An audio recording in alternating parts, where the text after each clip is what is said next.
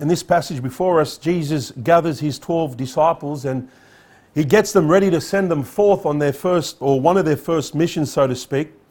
But just before he sends them forth to go and preach the kingdom of heaven, he gives them a little discourse, if you will, instruction, full of caution, comfort, challenges, conviction.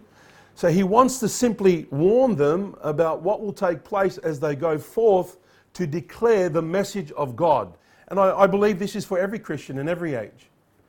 It doesn't matter uh, if it's in the time of Christ or in our, time today, this discourse, instruction, can be applicable for us today on how we should live as Christians in this dark day. And he gives them several things. And it relates to persecution. It relates that, you know, to the disciples of how they will be treated because of the message that they bring and the life that they live and the master that they follow. He warns or forewarns them that if you're going to be my disciple, this is what's going to take place. This is what's going to happen. This is what you need to be careful of. This is what you need to be reminded of. It's full of wonderful things, this passage, but he lists the promise of persecution, the inevitable, something that will take place to every Christian. And he also talks about the purpose of persecution. He points out the people of persecution, who will be persecuted from, and also we see the preparation against the per- persecutors. It's a wonderful thing to be encouraged today, to be remembered uh, of today, not only for now, but even for the future, as things get hotter, as the day gets darker, we need to shine forth the light brighter. And this discourse here, God is going to teach us how. He's going to caution us. He's going to, you know, bring about instruction to remind us of some things that we should remember to comfort us when we go through this kind of persecution. Let's look at the first this morning, the promise of persecution in verse 16. He says, "Behold, I send you forth as sheep in the midst in the midst of cats." Does he say that? No. He says wolves. That should give us a little insight of what's going to take place when we go out as his disciples in a world that is, you know, simply vicious. We're, not living in a world that's just calm and collected toward God and Jesus Christ and the gospel. We're living in a world that is absolutely hostile toward God and Jesus Christ. Look at verse 23. He says, But when they persecute you, he says, When? When? In other words, it will take place. Persecution will arise. And to be persecuted simply means to, it means to be pursued or followed after, to drive away to, for the purpose of oppression or vexation. Uh, to persecute you can entail several, oh, several different things, I should say. Persecution can be carried out in these ways. Go to Matthew chapter 5. Matthew chapter 5. This is what we call the Beatitudes. Look at verse 11. He says, Blessed are ye when men shall what? Revile you. What's that mean? Cause a reproach, accuse you, slander you, defame or tarnish your character. This is the whole purpose of uh, persecution, is to defame your character. There's a purpose in why people want to do that, and we'll get there in a moment, but it's to bring reproach, to revile you.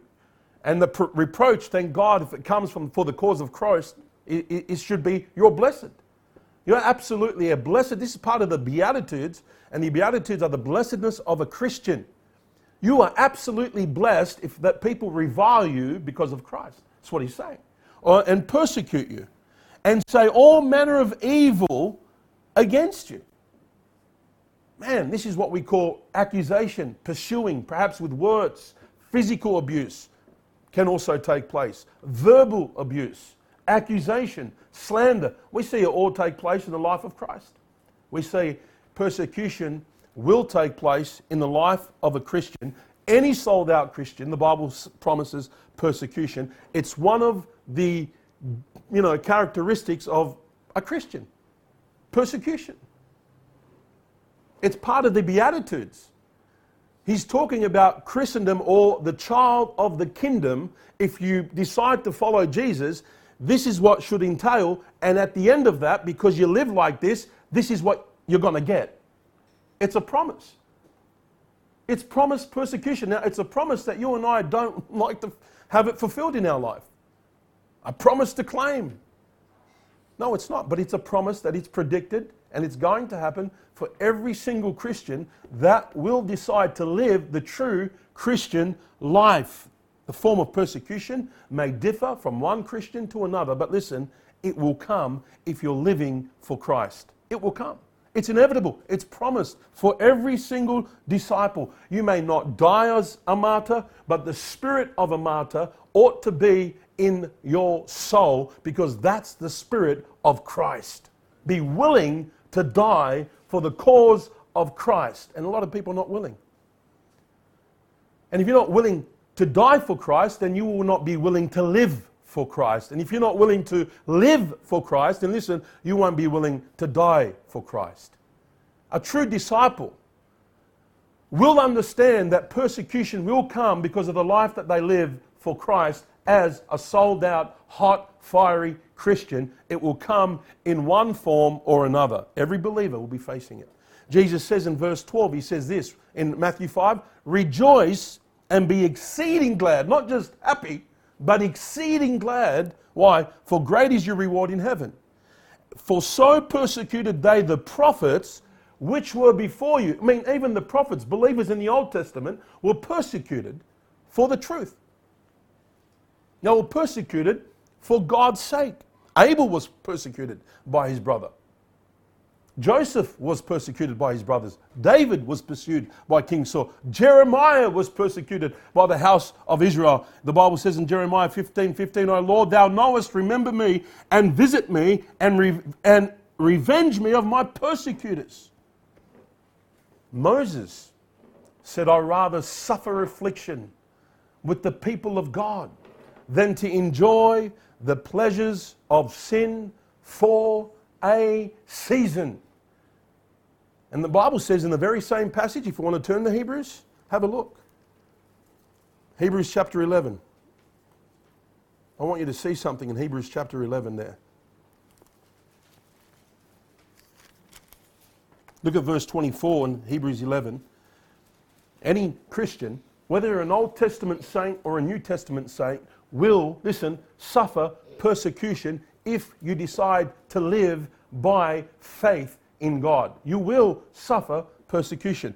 But the Bible uh, says very clearly in verse 24 by faith, Moses, when he was come to years, refused to be called the sons of Pharaoh's uh, daughter, choosing rather to suffer affliction with the people of God than to enjoy the pleasures of sin for a season. Look at this, verse 26 esteeming esteeming the reproach of Christ greater riches than the treasures in Egypt, for he had uh, respect unto the recompense of the reward. You know what Moses, the Old Testament saint, valued, esteemed, lifted up?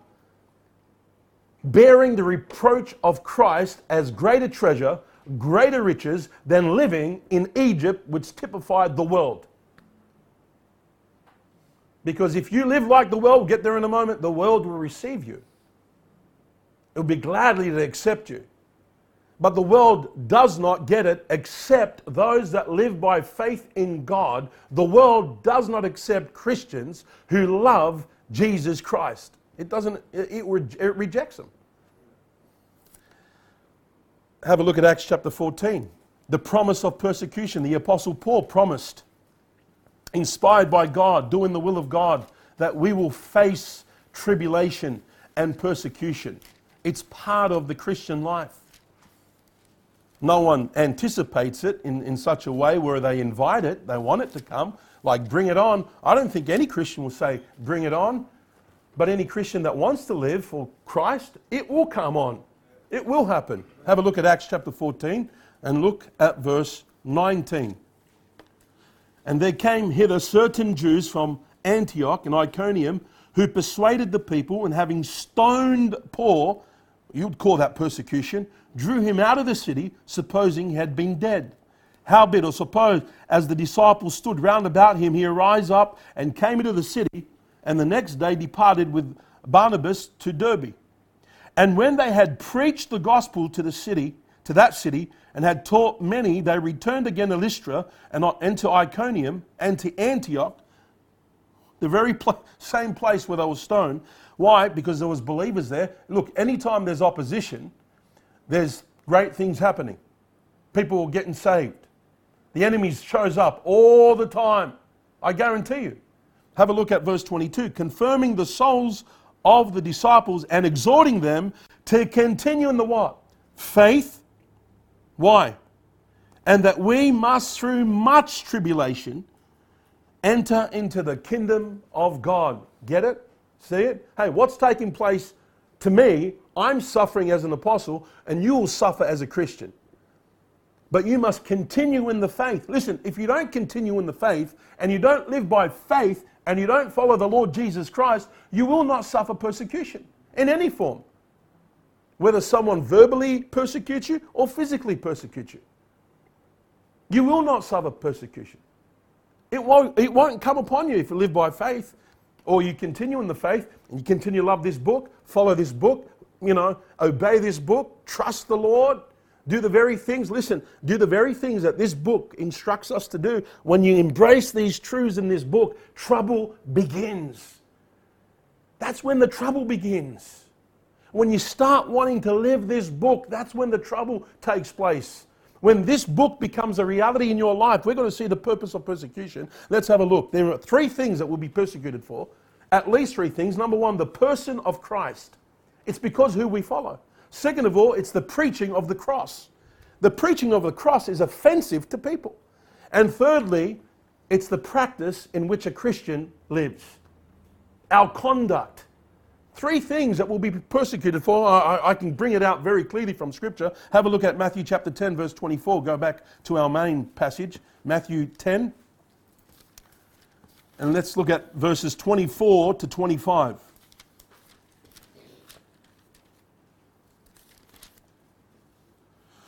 Notice what the Bible says in Matthew chapter 10.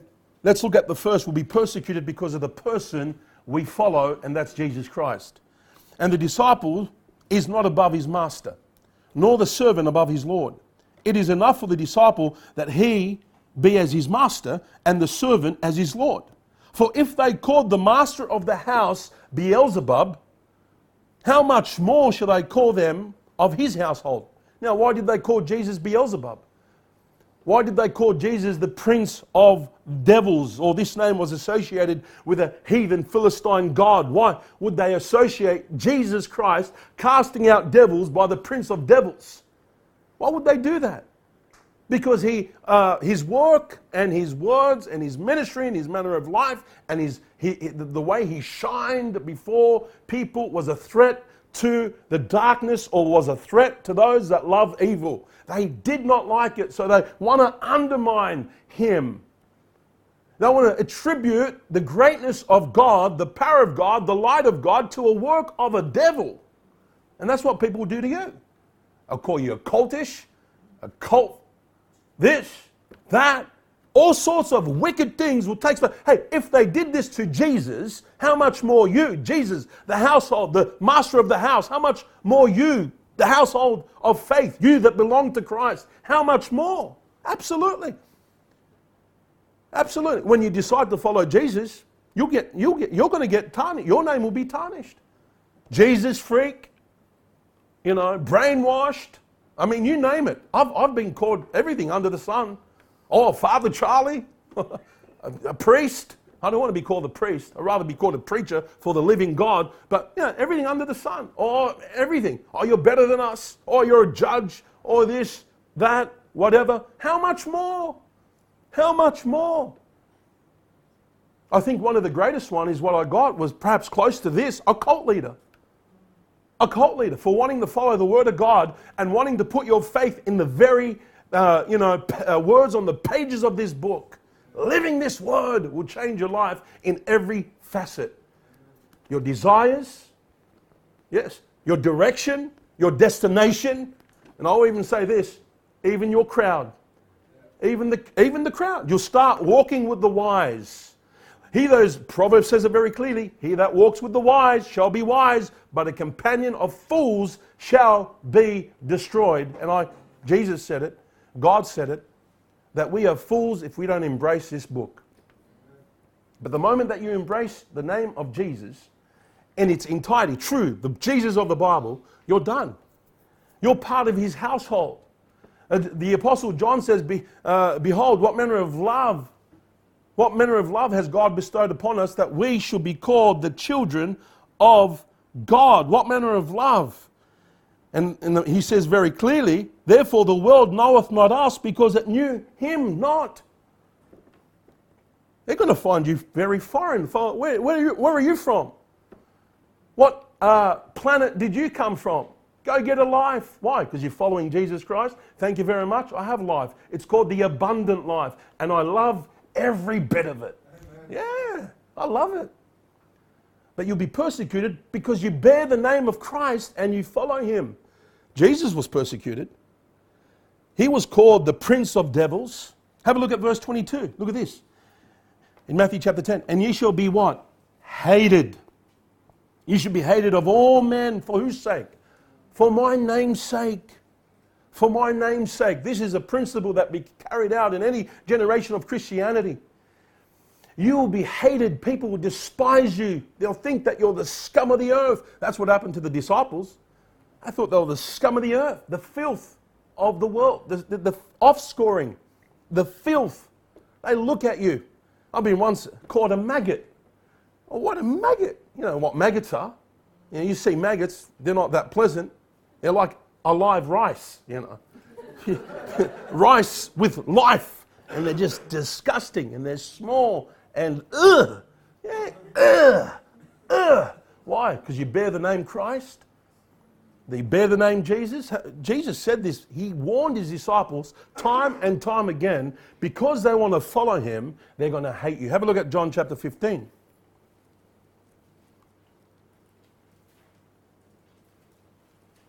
John chapter 15. Look at verse 18. John 15, look at verse 18. If the world, the world hate you, look at this. Ye know that it hated me uh, uh before it hated you. Jesus was hated before any Christian followed him. And the reason why they hate you is because you've decided to follow Jesus. That's why they hate you. If ye were of the world, the world would love his own, but because ye are not of the world, but I have chosen you out of the world, therefore the world hateth you. Very clear. They will persecute you because you bear the name Christian and the true biblical name Christian. Not this wishy washy Christianity, wishy washy Jesus. The true Jesus of the Bible, when you decide to follow him to the utmost, you will be persecuted. Know, it's amazing how Lazarus, that Jesus raised from the dead, did not say a word, but because he identified himself with Christ and was a product of God's grace, they wanted to kill him. Have a look at John chapter 12. He didn't even say anything, but he was a byproduct of the work and the power of God, and he was a threat to the Pharisees. Have a look at verse 1. Then Jesus, six days before the Passover, came to Bethany, where Lazarus was, which had been dead, whom he raised from the dead. Drop down, have a look at verse 9. Much people of the Jews therefore knew that he was there, and they came not for Jesus' sake only, get it? Not for Jesus' sake only, but that might see Lazarus also, whom he raised from the dead. They wanted to see this testimony of God's grace. He, Lazarus identified with the works of Christ and the power of God. But look at Verse 10 But the chief priests consulted that they might put Lazarus also to death. Why? What did the guy do? Didn't even say anything at this point. He was just a recipient of God's love and power that he'll be raised and demonstrated that God has power to raise the dead. What's wrong with that? What's wrong with being a testimony? A testimony of God's grace. You'll be persecuted for it. People will be threatened by your testimony because of Christ. Look at verse 11. Because they, that by reason of him, many of the Jews went away and what? Believed on Jesus. Because of the testimony of Lazarus. Your testimony for Christ speaks volumes, but there are people that just don't like it. Why? Because you're a threat to them. You leave the world to follow Jesus, You, I mean, you're a threat to them. It's like, well, you're better than us now? No. You've just decided to follow Jesus. The world behind me, the cross before me. And because your life is a testimony and you want to live by this book, you'll be persecuted. And we'll see that the second persecution we get, not only because of the person, but the preaching in which we proclaim. Have a look at verse 7, Matthew chapter 10. Matthew chapter 10, look at verse 7. Matthew chapter 10, look at verse 7. He says, And as ye go, as you go, not when you get to your destination, but as you go, what does he say? Preach, saying the kingdom of heaven is at hand. Now, preaching that message is not popular. Because to call people, you know, to come into the kingdom and saying, hey, the kingdom of heaven is near, cause them to repent. That's the whole purpose of John the Baptist ministry and Jesus' ministry. Repent. Jesus, repent and believe the gospel. Their message was the very same message for them to repent, come back to God. You are like sheep that gone astray. You've turned everyone to his own way. Hey, the kingdom of heaven is coming. It's near. You better get right with God. That's not a popular message. You preach on repentance and you, you touch on people's sin, forget it. That's when the persecution begins. I remember one time I was in Aldi several years ago. I'll never forget it. I was, you know, reminded of it when I was just focusing on this message as well and meditating on my notes. I was in Aldi and I sneezed, and this lady said, Bless you, or God bless you. And I said, Thank you. She goes, We need blessings. I said, Yes, God has blessed me. Many years ago, I trusted Jesus Christ as my Savior for my sin. And she said to me, You're not a sinner. I had to convince her that I'm a sinner, not her that she's a sinner. And she was arguing me in Aldi, saying that you're not a sinner. So I am a sinner. I was trying to convince her that I'm a sinner. How much more if I was trying to convince her that she was a sinner? Forget it. Forget it. It's not a popular message when you tell people they're sinners or they need to get right with God or you touch on some things that they're doing, like fornication. What happened to John the Baptist? What happened to John the Baptist when he exposed sin in his preaching? Uh, what happened to Stephen when he was stoned to death because he hit the nail on the head, telling the children of Israel that you are just like your fathers? You are stiff necked. I mean, you know, at the end of the day, they, you were persecuted for telling people the truth. That's why you're persecuted. And once you tell people the truth and you diagnose someone very clearly because of the Spirit of God helps you so you can help them come to Christ, it's not for condemnation. The opposite is true. Jesus never came to condemn the world, but that the world through him might be saved. You want them to be saved. But in order for them to see their need of a Savior, they need to see their sin. Jesus came to die for sin. The preaching of the cross is offensive. Why? Because the cross, what's the gospel? Jesus died for our sin. He died for us. And this is the message that we carry uh, to people as Christians. Someone once said, whenever you see persecution, there is more than a probability that truth is on the persecuted side. If you're being pursued and persecuted because of the truth, because of the truth, you hardly get persecuted, hardly unless you've done something very silly or said something very silly or you're being persecuted for the wrong cause. But you hardly get persecuted when you don't preach the truth, when you don't open your mouth. Look what he says in Matthew chapter 10, verse 27. He says, What I tell you in darkness, that speak ye in light, and what you hear in the ear, that ye preach on the housetops. Why? What's the purpose of persecution? Listen, this is the purpose that you'd shut your mouth. Don't want to hear it. Don't want to hear it.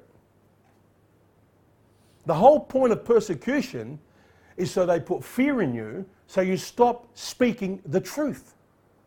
And we understand, and, I'm, and I believe that we're mature enough to understand that every single one of us, that when we do preach the truth, it ought to be accompanied with love. But any which way it comes, I'm telling you right now, truth by the world, by the flesh, by the devil is opposed. They hate it because of the truth. You speak truth, you'll be persecuted. Jesus was persecuted and crucified because of the truth. He bore witness of the truth. Pilate said, What is truth? The epiphany of truth was right before him. Jesus said, I am the way, I am the truth. And that's what we preach. The truth of the matter is, you're an absolutely wicked sinner, and He's a great Savior. The thief on the cross got it. Don't you fear God? We deserve this just punishment. We're the thieves. Jesus has done nothing amiss. You think people want to hear that? You, Peter, standing, you have crucified the Lord, the Prince of Life. You, by wicked hands, delivered him up. You wanted a murderer. Yeah, Barabbas, a murderer. Pilate was willing to free Christ, and all the more they said crucified him. So they get Barabbas, who was a notable, the Bible says, criminal, a notable criminal. He wasn't a petty thief. The Bible says in another passage he was a robber. But in another passage, he talks about that he was a notable criminal. You know what mean? that means? He could have been a serial killer, a well known, wanted man amongst the community, and they'd rather him, a wicked man, than Jesus Christ. Now, you, you think about that for a moment. You, as believers, living like Him, what do you think you're going to get? You think you're going to go to prison and you're going to be persecuted or you're going to be for, you know, you you'll be doing it for the truth. No one, the blind bats won't see it. Because the majority of people are blinded by the culture the spirit of the age. They don't love truth. They're people of darkness. You're, you're standing saying, Who's going to defend me? Who's going to say something? Who's going to see it? They're very, they're blinded to see it. Because it's always about love, love, love. We all want to have love, love, love. Yeah, there's no problem with love. But what about the truth? Love is never on the expense of truth. As a matter of fact, 1 Corinthians 13 says that charity doesn't rejoice in iniquity, but listen, rejoices in what? Truth. That's true love. Problem today is people don't want to hear the truth. And when you tell them about the truth, you're excommunicated. They don't want to hear. In the book of Acts, chapter number four, I, don't have time to go into this. We have many passages to look at. But they threatened the disciples not to preach in the name of Jesus. Peter, stop preaching in the name of Jesus because he was hammering on sin. He says, if you preach in this name again, we'll threaten you, we'll beat you. Threats. Why? So you can shut up. We don't want to hear about this Jesus. We don't want to hear the truth. That's the whole point. You'll be persecuted because you preach the truth. You're preaching Christ. You're preaching the cross. And people just don't want to hear it. They don't want to hear it. In Revelation 1 9, you can mark it down, but just listen for the sake of time. He says, I, John, who also am your brother, look at this, a companion in tribulation and in the kingdom and patience of Jesus Christ, listen, was on the island, island, isle which is called Patmos, persecuted, isolated. Man, can you imagine that? See you later. We don't want you, you scum. this is what happened to John. By the way, he had the best times with the Lord on his own. The Lord will never forsake you, nor leave you. You can feel like you're alone because of the truth, but He will never leave you, nor forsake you. He says this He was in the isle that is called Patmos for the word of God and for the testimony of Jesus Christ. That's why. Excommunicated. See you later, John. See you later. Why? For the word of God and for the testimony of Jesus Christ. Thirdly, we'll be persecuted not only for the person and for the preaching of Christ, but also for our practice. Have a look at uh, uh, 2 Timothy chapter 3. 2 Timothy. Look at this. Paul says to uh, Timothy here.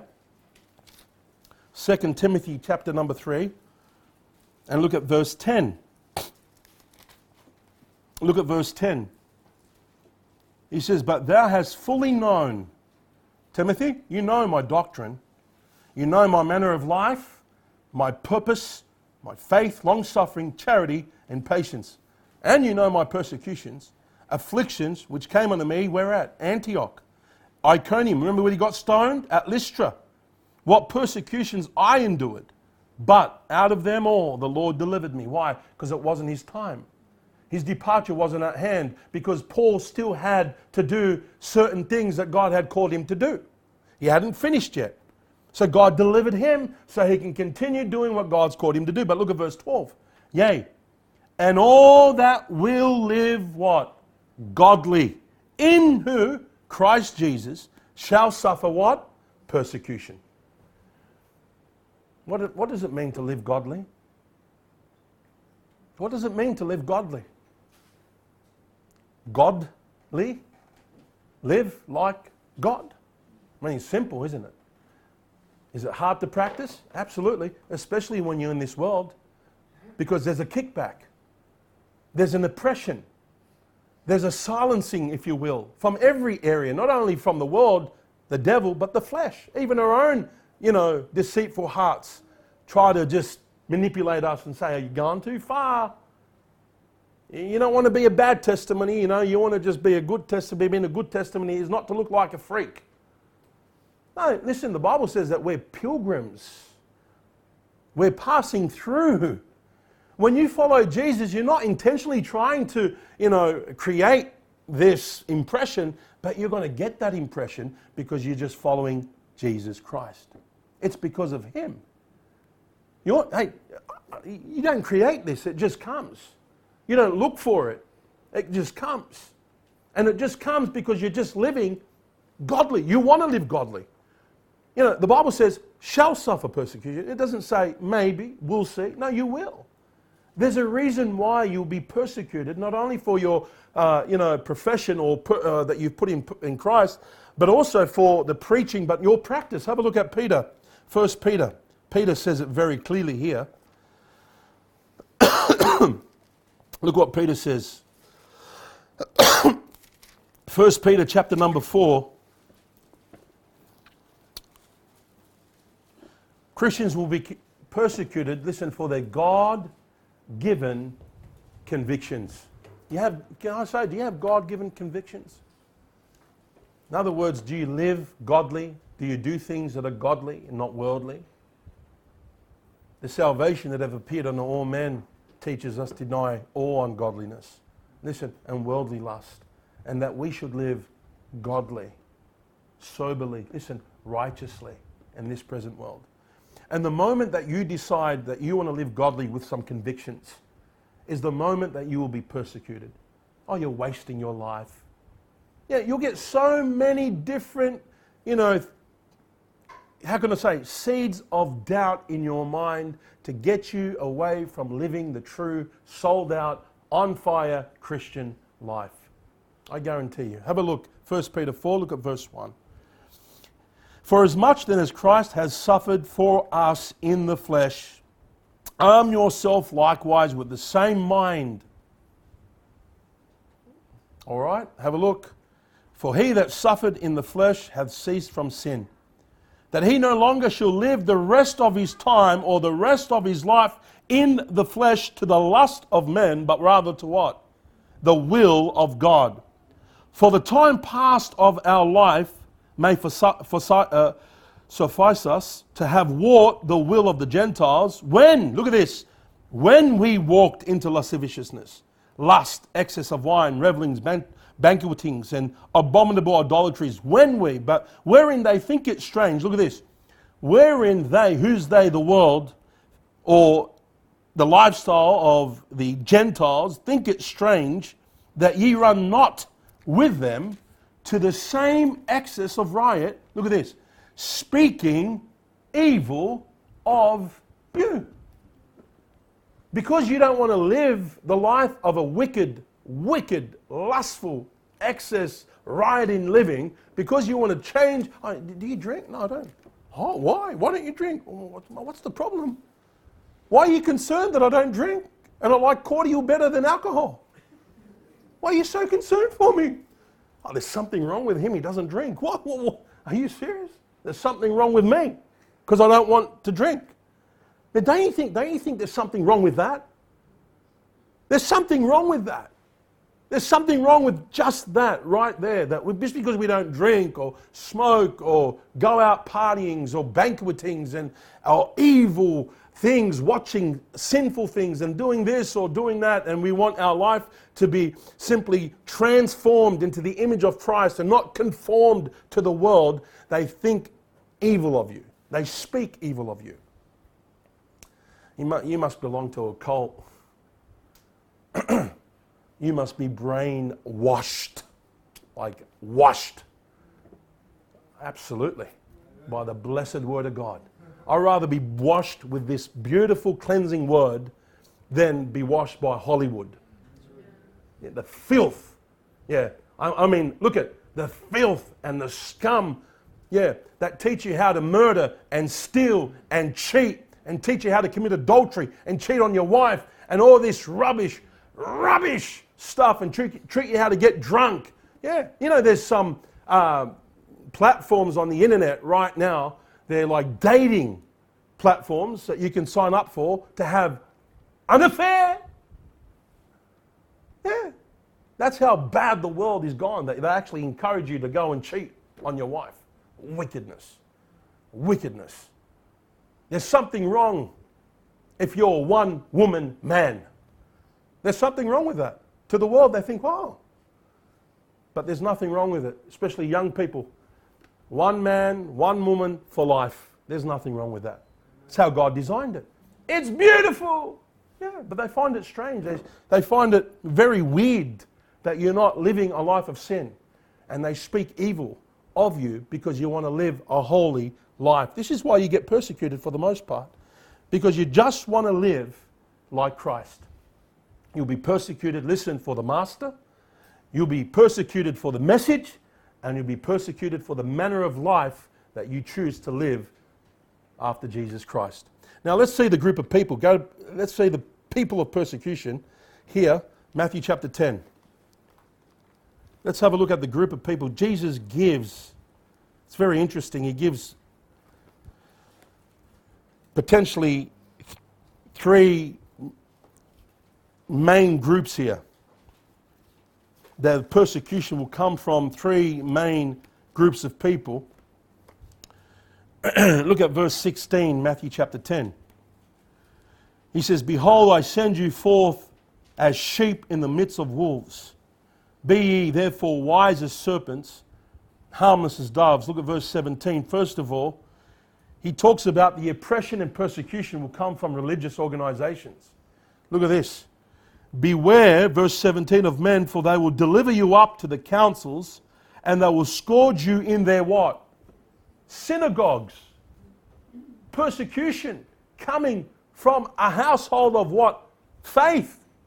Supposedly the fathers of the faith. Now that's really sad. You know, it's really sad when you get persecuted by believers for living the Christian life, don't you think? I think that's heartbreaking. I think, I, I said, I think that's heartbreaking to say the very least. That people will persecute you and uh, kick you out of their company, listen, because you want to live this book. Not because of sin, not because you've done anything wrong, but because you want to follow the Bible to the T, or you're doing all that you can to follow this book, and people want to just see you later.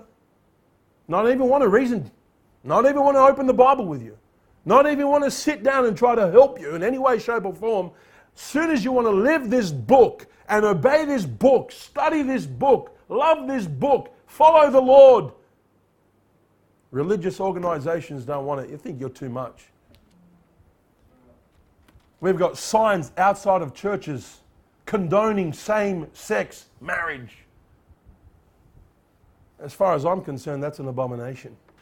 But those very same religious organization don't want anything to do with you because they think you're unloving. That's not unloving. As a matter of fact, that's loving to try to tell somebody that this is God's design, and if you don't commit to it, you're going to have trouble. Isn't that right? You're going to have trouble. Anguish, despair, guilt, shame. Especially when you try to adopt a child in a same sex married couple, what do you think you're going to do to that little child? What are you going to destroy them? You're going to confuse them. Oh, it's unbelievable. But the church embraces it. And I say this today what kind of church is that? What kind of synagogue and group system is that that opposes the Word of God in every sense of the word? That's a shocking. Some churches today don't even deal with idolatry. They don't even deal with fornication. They don't even know what church discipline means. Yeah. They strain at a gnat and swallow a camel. They make big issues over little things. And they just hide the big things to save face. That's disgusting to say the least. That's a shame to God's name and His holy word. Yeah, the very same people. Persecution from those group, the system of this religious people. Have a look. The next. Look at verse 18. Government authorities. Not only religious groups, but government officials. And ye shall be brought before governors and kings. For whose sake? For my sake. For my sake. Yep. And for a testimony for a testimony. When the nation of Israel will deal with them and kick them out and oppress them and leave them on the street of the Gentiles, and then they start preaching to the Gentiles, the Roman government will get the hand of them, take them. They're going to be a testimony to them. We see in the book of Acts that take place.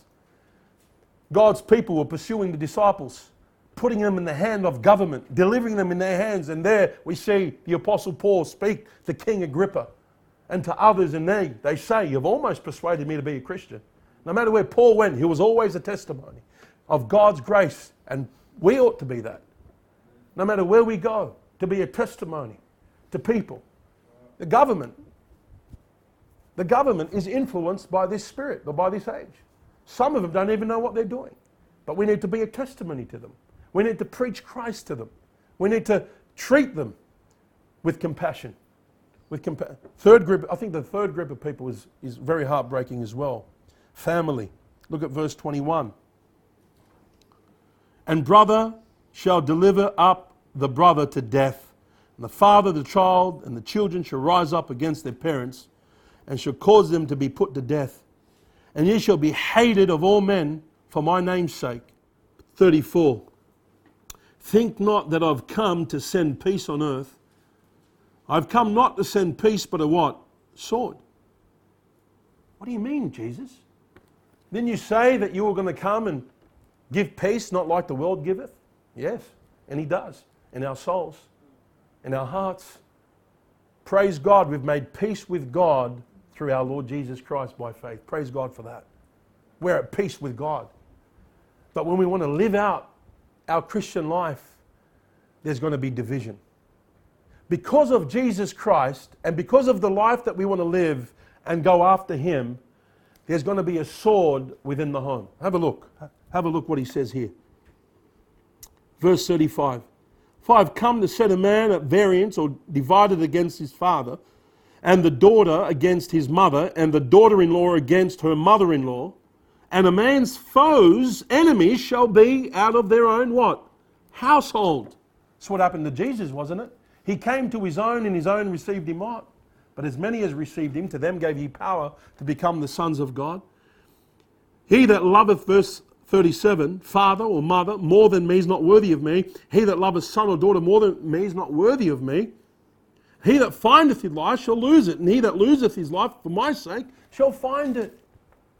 Wow, Jesus is going to come and cause division with the household. Not that he wants to, but he knows that there are some people, family members within that household that don't want a part of Christianity. They don't want it. And your light exposes darkness. That's what happens. How can two walk if they're not agreed? What's darkness? What fellowship has darkness with light? Nothing. You decide that you want to start living for Christ, living for Jesus, not doing this, you want to start doing this, and your family members are there watching you. You're in their face trying to tell them, repent, repent. They don't want to. What do you think is going to happen? World war? Butting of heads? Yeah. There's going to be a sword in the house. Well, that's if you live Christianity in your house. That's if you speak up. That's if you live the faith. If you don't continue in the faith, you will not suffer persecution. You will not. Some people try to keep the peace by shutting up and stop living the Christian life and compromising. Listen, that will kill you. That will stunt your Christian growth. The will of God will not be fulfilled in your life like He wants it to. That's dimming the light. That's suppressing what God wants to do in your life. The fire that's burning through the Spirit of God, that's like quenching the Spirit, putting a cold bucket of water on what God wants to do. Hey, listen, uh, if you want to live the Christian life, you ought not to be ashamed just because people put you to shame. Live it out. You're not trying to make a mission statement, you're just trying to follow Jesus. You ought not to do it for any other reason. Put people on show, make people feel bad, condemn people. No, that's not what we're talking about. We're talking about being persecuted for righteousness' sake. Well, this gives, leads up to the next one the preparation against persecutors. Have a look at verse 16. Let's go back to verse 16 the preparation against the persecutors. Remember, Jesus prepares and warns his disciples for the coming persecution, so he focuses on two things here our responsibility and his responsibility. He deals with our responsibility first. Have a look at verse 16. Behold, I send you forth as sheep in the midst of wolves. Be ye therefore wise as serpents and harmless as doves. This is our disposition. This ought to be our demeanor, the way we live or carry ourselves as Christians. To be wise as serpent is to be subtle in a good sense, not in a bad sense.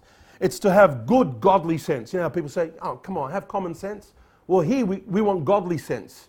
Bible, amen. We want to think like God and uh, to be subtle in a way that is righteous, not in a distasteful way. And God wants us simply to live a life that is full of wisdom, not foolishness. In other words, don't lose your testimony. You can lose your testimony by the way you live. Uh, you can put yourself in unnecessary persecution. You know, Jesus said to his disciples the same passage Hey, when they persecute you, flee to another city. Don't stay and hang around unless of God, unless of course God wants you to come back around again for whatever reason. That's what happened in Antioch, right? When, he, when, when Paul got stoned, he left the place, went to another place. There were believers there, came back through later on to encourage the believers, but didn't go and say, hey, persecute me to the same people that stoned him. Use your sense, stay away from your persecutors. Don't provoke them. Don't, don't put wood on the fire. Don't throw, don't cast that which is holy to the who? Dogs. Don't cast your pearls before who? Swine. Don't do it. Leave them alone. Dust your feet. Very same passage. Move on. Have some wisdom. Hey, be harmless as a dove. Don't fight back. You know, Jesus says to his disciples, Put your sword away, Peter. We're not fighting like this. We're not, we're not going to have tit, by the way, tit for tat, argumentation, fighting. Never got anybody anywhere. Battles weren't won by tit for tat. They were won by strategy. They were, they were won with wisdom. Not for tit for tat in a very carnal, distasteful way. Proud. No, harmless. Truth, absolutely. But harmless. No revenge. No, fight back. Wait, I'll get him. I'll show you. No, that ought not to be in the life of a Christian, but the temptation is there. The temptation is to pay back, and we ought not to. Uh, as a matter of fact, this is where Jesus now gives his responsibility to us believers that feel the temptation of maybe pay back, fight back, do something. He gives us at least several fee nots you do your part, you keep a good testimony, you live for me, you preach the word, and I'll take care of you. Have a look. Verse 26. Look at verse 26. Matthew 10, look at verse 26. He says this Feed them not, therefore, for there is nothing covered. There is nothing covered that shall not be revealed, and hid that shall not be known. You know what God's going to do one day? The heart of man will be exposed one day. You know, what's, you know what's going to happen at the end of everything one day? The books are going to be open, and men are going to be judged out of the book for their works. Every idle word, Matthew chapter 12, Jesus said he's going to be accounted for. Every word going to be, they're going to be judged by their own words. Listen, there are a lot of things that we can't go chasing and trying to put the fire out of every single accusation. We can't deal with every single threat. But I guarantee you this God is going to fight your battles. And that, listen, the books are going to be open and balanced. He's the great accountant, and he doesn't miss a jot or a tittle. He's going to balance the books. Dearly beloved, Paul says to the Romans, avenge not yourselves, but rather give place unto wrath, for it is written, Vengeance is mine, saith the Lord. Yeah. God's going to pay back. God is going to justly, justly deal with men that disobey the gospel. Have a look at Second Thessalonians. Leave your finger there. Turn to Second Thessalonians, chapter number 1.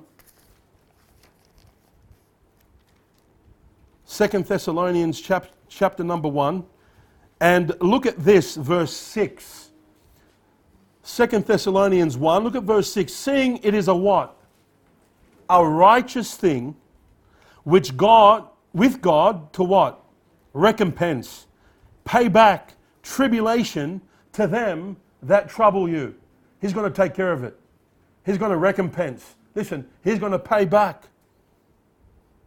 And to you who are troubled, persecuted, rest with us when the Lord Jesus shall be revealed from heaven with his mighty angels in flaming fire, taking vengeance on them that know not God and obey not the gospel of our Lord Jesus Christ, who shall be punished with everlasting destruction from the presence of the Lord and from the glory of his power. God will take care of it at the end. I trust he will. Don't take matters in your own hands. Fear not. God's going to expose everything. In other words, God will recompense. Ecclesiastes 12, verse 14 For God shall bring every work into judgment with every secret thing, whether it be good or evil, God will bring it to judgment. Thank God for that. We have a just God. The books are going to be open. He says, number two, fear not. Man is restricted. Look at verse 28 of Matthew chapter number 10. Man is limited. Man is limited. Look at verse 28. And fear not them which kill the body, but are not able to kill the soul, but rather fear him which is able to destroy both soul and body in hell. Let me ask, let me say this to you. What's the worst thing that could happen to you as a Christian? The Apostle Paul said in Philippians chapter 1, verse 21 For to me to live is Christ, and to die is what? Gain. To die is gain? I mean, to die is a profit? Yeah. He said to be with Christ is far better. But the only reason I'm here is for you.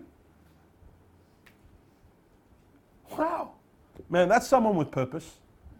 That's someone that understands that he, he's here for the will of God, and if he wasn't here, he'd rather be with the Lord. That should be in every soul, in every Christian, in every life. Hey, listen, he that loses his life will find it. And he that finds his life will lose it. Paul the Apostle lost his life in the will of God. Knowing the terror of the Lord, we persuade men he was under the fear of God and that brought him to his knees, which is the beginning of wisdom to follow God. I'd rather follow God than this world. I'd rather be in the hands of God than be under the judgment of wicked men. Yeah. God is able to kill both body and soul. What's man can do? Just kill the body? Go for it. You're going to give me a promotion. I'm going to be, I'm going to be in glory. Do you look at the Christian life like that? You got to. Some people don't because they don't, they don't have Jesus in their life. They're not born again. Other people is not living like a Christian like they should. Fear not. Man's limited. Man's restricted, God's not. Like what he says, fear not. God is in control. Look at verse 29. Oh, verse 30. He says, But the very hairs of your head are all what? Numbered. God knows every single hair on your head. Now, that, that's just mind boggling. That talks about an omnipotent God, omniscient. Hey, God's in control. And you know, one hair will not fall unless He permits it. God's not going to allow anything to happen to you in the will of God unless He allows it. And then we can say very confidently with Paul, For all things work together for good to them that love God. Especially if you're being persecuted for righteousness' sake and for Christ's sake. I'll hate to be persecuted for my sake, for Charlie Haddad's sake. I'd hate to die a premature death. I'd rather die in the will of God. Stephen didn't have long to live. Why? Because he was stoned. You say he didn't accomplish much. He did what God wanted him to do. James beheaded, Peter left. Why? What's the difference between the two? There's no difference. It was the will of God. If James wants him to come early, come up. He, yeah, Peter, you continue, no problem. It's not about how long we live, it's about when do we die in the will of God. It's not about preserving life, it's about giving our life in the will of God. And God says, Time's up. You rather go in the will of God than outside of God's will. In other words, you can live 50 years outside of the will of God, and that's depression. But you can live five years in the will of God, and that's heaven. I'm telling you. It's not about how long you live. It's the quality of life, and quality of life is what God is doing in your life and how He wants to use you for His glory. Don't fear what man can do to you. Is it God's will? Then do it. Then do it. Fear not. God cares. Have a look at verse 31. not only He's in control, but look at verse 31. Fear not. Fear ye not, therefore. Ye are more value than the many, many what? sparrows. Wow. Yeah, God cares for the birds. They toil not, yet God feeds them. How much more you? If I do this or do that, or I'm going to lose my friends, I'm going to lose this, I'll prob- probably even lose my job or lose my place, or doesn't you do what God's called you to do? God will take care of you. Do what's right. Do what you know is the will of God. God cares. You're more, at you know, I don't know about you, but if God looks at the sparrow and his eye is on the sparrow, how much more me? You know what keeps me going, keeps me preaching, keeps me practicing, keeps me following the Lord? You know what? The fact that God is watching. In a good sense. Yeah, God is watching in a sense. Is Charlie, don't do that. Is my father, don't do that. Fine. But in a good sense. Do you, ever live, do you ever look at God in a good sense? Not always like, oh, is there wanting to discipline us? No. And although the discipline's good, but in a good sense, He's for you, He's not against you, especially when you're doing the will of, the will of God. He's for you. He's, he's there. He's protecting you. How many things that could have happened but didn't happen because God protected us and it wasn't our time? You ever wonder about that?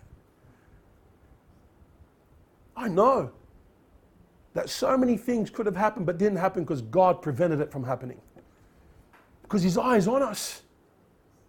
And when he says time's up, time's up, listen, listen. If men are plotting, if they're working their iniquity, and I understand some have over the years and they're trying to plan and plot to get you off the course, and there are many like that. I'm reminded that these people are like flies.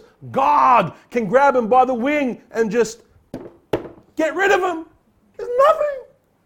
He cares for his own. He looks after them. I'm a father. I know that if anyone tries to harm my child, hey, I'm going to protect them. Absolutely, with vengeance. I'd rather give my life for my child than die in the process. Yes. How much more God? Unless He wants to take you home. Yeah. Stephen knew his departure was at hand. Paul knew. Imagine living your life knowing I've done all that God has called me to do. I'm ready to go home. Wow. Wow. God's not done yet. God's not finished. When you're in the will of God, He's got a work to be done. Let Him finish that work in your life. You say, How? Don't fear. Because the moment you fear, you're crippled. The fear of man bringeth a snare. But whosoever putteth their trust in the Lord shall be made safe. Have a look at verse 38 while we close. Matthew chapter 10, look at verse 38. Look at this, Matthew 10, look at verse 38. And he that taketh not his cross and follow after me is not worthy of me. Wow. This is the disposition of a Christian. Carrying a cross takes self denial to follow Jesus. And the cross was always bore for others. Well, you hear a lot of people say, oh, I need to carry my cross. No, no, no, listen. The cross that we carry and that Jesus wants us to carry is for others. Jesus carried his cross all the way to Calvary. He carried that cross. He bore his cross. He went on the cross and he died. God wants us to give our life to people. He, this is the whole point of the ministry. We give our lives so people can get saved. We give our lives so people can know the truth. We give our lives so our children and our generation can see that we serve a living God and that this is not our home. We're just pilgrims passing through. We're just, our pegs are not hard in. They're gonna, we're going to we're gonna pull our pegs and we're going to be gone soon. We're not here to stay. Don't live your life like you're here to stay. We're not here to stay. We're going to go home soon. And we need to carry that cross and live like the Lord wants us to live. No denying self, no following, no carrying the cross. No carrying crosses, no following Jesus. A true disciple of our Lord Jesus Christ takes sacrifice and suffering. Lord, in Luke chapter 9, verse 57, Lord, I will go whithersoever thou goest. You know what Jesus said? He didn't say, Good on you, man. He said, Foxes have holes, the birds in the air have nests, but the Son of Man hath nowhere to lay his head. You know what I was saying? If you're going to follow me, take sacrifice. It's not easy being a true disciple of Jesus Christ. There are a lot of things that you're going to sacrifice. But later on, as you look back, you can see that there weren't sacrifices in the way you saw them at that particular time, but they were blessings. They were absolute blessings. I met a man in Wallsend and he was walking by, and I, it was just, it happened. I was on my phone looking, waiting for Luke, looking at this passage, Matthew chapter 10, ironically. And he walks past, and I just, just went like that, and I just thought, I'll hand him a track. And he just stopped. And I said, You know, if you were to die today, do you know where you're going to go? He goes, No. I said, It's possibility you don't have Jesus in your life and you're living in sin. And he came and he sat down. He ended up being a pastor's son, a missionary to Papua New Guinea. Uh, he's not saved. are wrestling, going back and forth about truth and the Bible and this and that. And right at the end, he was telling me, he said, Look, listen, I know if I come to Christ, there's going to be suffering. There's suffering. We can't do the things that we'd like to do. And I didn't want to sugarcoat the gospel. Of course. You know, uh, the Christian life is not a bed of roses. There's some thorns. It's not smooth sailing. Listen, we've got to understand that. As Christians, we're going to face persecution. Yeah, I did. I said, yeah, you, you give your life, there's some things that you're going to have to let go. But praise God, it's for our good. It's not God doesn't want to hurt us, He wants to help us. And then right after that, when he gave him that kind of response, he goes, oh, you're, you're, you're preaching to the choir. And I looked at him, I said, Ben, the choir's not singing. I might be preaching to the choir, but the choir is not singing. You could know this, but are you living this? And the reason why so many people don't live this is because their light is under a bushel. They're not saved maybe to begin with, but even if they are saved, their light is under a bushel. Their light is under a bed. Jesus said, A city on a hill cannot be hid. It's there to be seen. You don't hide the light, you bring out the light so people can see it. And I'm telling you now, the preaching of the gospel brings out the light in your life. And he said, You are the salt of the earth. He says, You're not becoming salt. He says, You are salt. You are salt. Salt penetrates, salt makes a difference. It's our conduct. We should be tasty Christians. But if the salt have lost its savor, its taste, then you are good for nothing.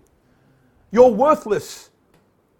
And all could happen is you just be trotted on. That's what they do with salt. If you have salt on the table and you put it and it's tasteless, you get rid of it. You throw it in the bin. You don't use it. And the problem today is, is that you don't find Christians being persecuted because they're not shining and they don't taste good. They don't follow the Master. They're not carrying the message. And their manner of life is distasteful, not tasty. So don't get persecuted. They're just like the world. The world will receive you. But as soon as you want to follow the Master, carry the message, and have this manner of life that is godly, you will, you shall suffer persecution. But you know what Jesus says? Hey, I'm going to balance the books. I'll recompense. It's all going to be revealed. You don't worry. You just keep doing what you're doing. You just go. Fear not. Fear not. May God help every single one of us not to fear the consequences of men. Fear not. Man's limited. God's not limited. Fear not. God's in control. Fear not. God cares. Just keep doing what I've called you to do. Keep shining. Stay, let, that, let that salt remain salty. Don't lose your saltiness. Continue to live godly. Yeah. And I guarantee you, it's a promise that no, no, none of us would like to claim. You will be persecuted, but it's for His glory. Let your light so shine before men that they may see your good works and glorify your Father in heaven. You can live one or two ways. You can live a life glorifying yourself here on earth, or you can glorify God by living after Christ. You know what a Christian is? He's a Christ follower. That means he walks in his footsteps and he wants to follow him in every sense of the word. May God help every one of us. Remember the fear nots when we're tempted to fight back, hide our light, live an ungodly life to trying to please people. No, God help us to remember fear not, fear not, fear not to the glory of God. Amen. Let's pray.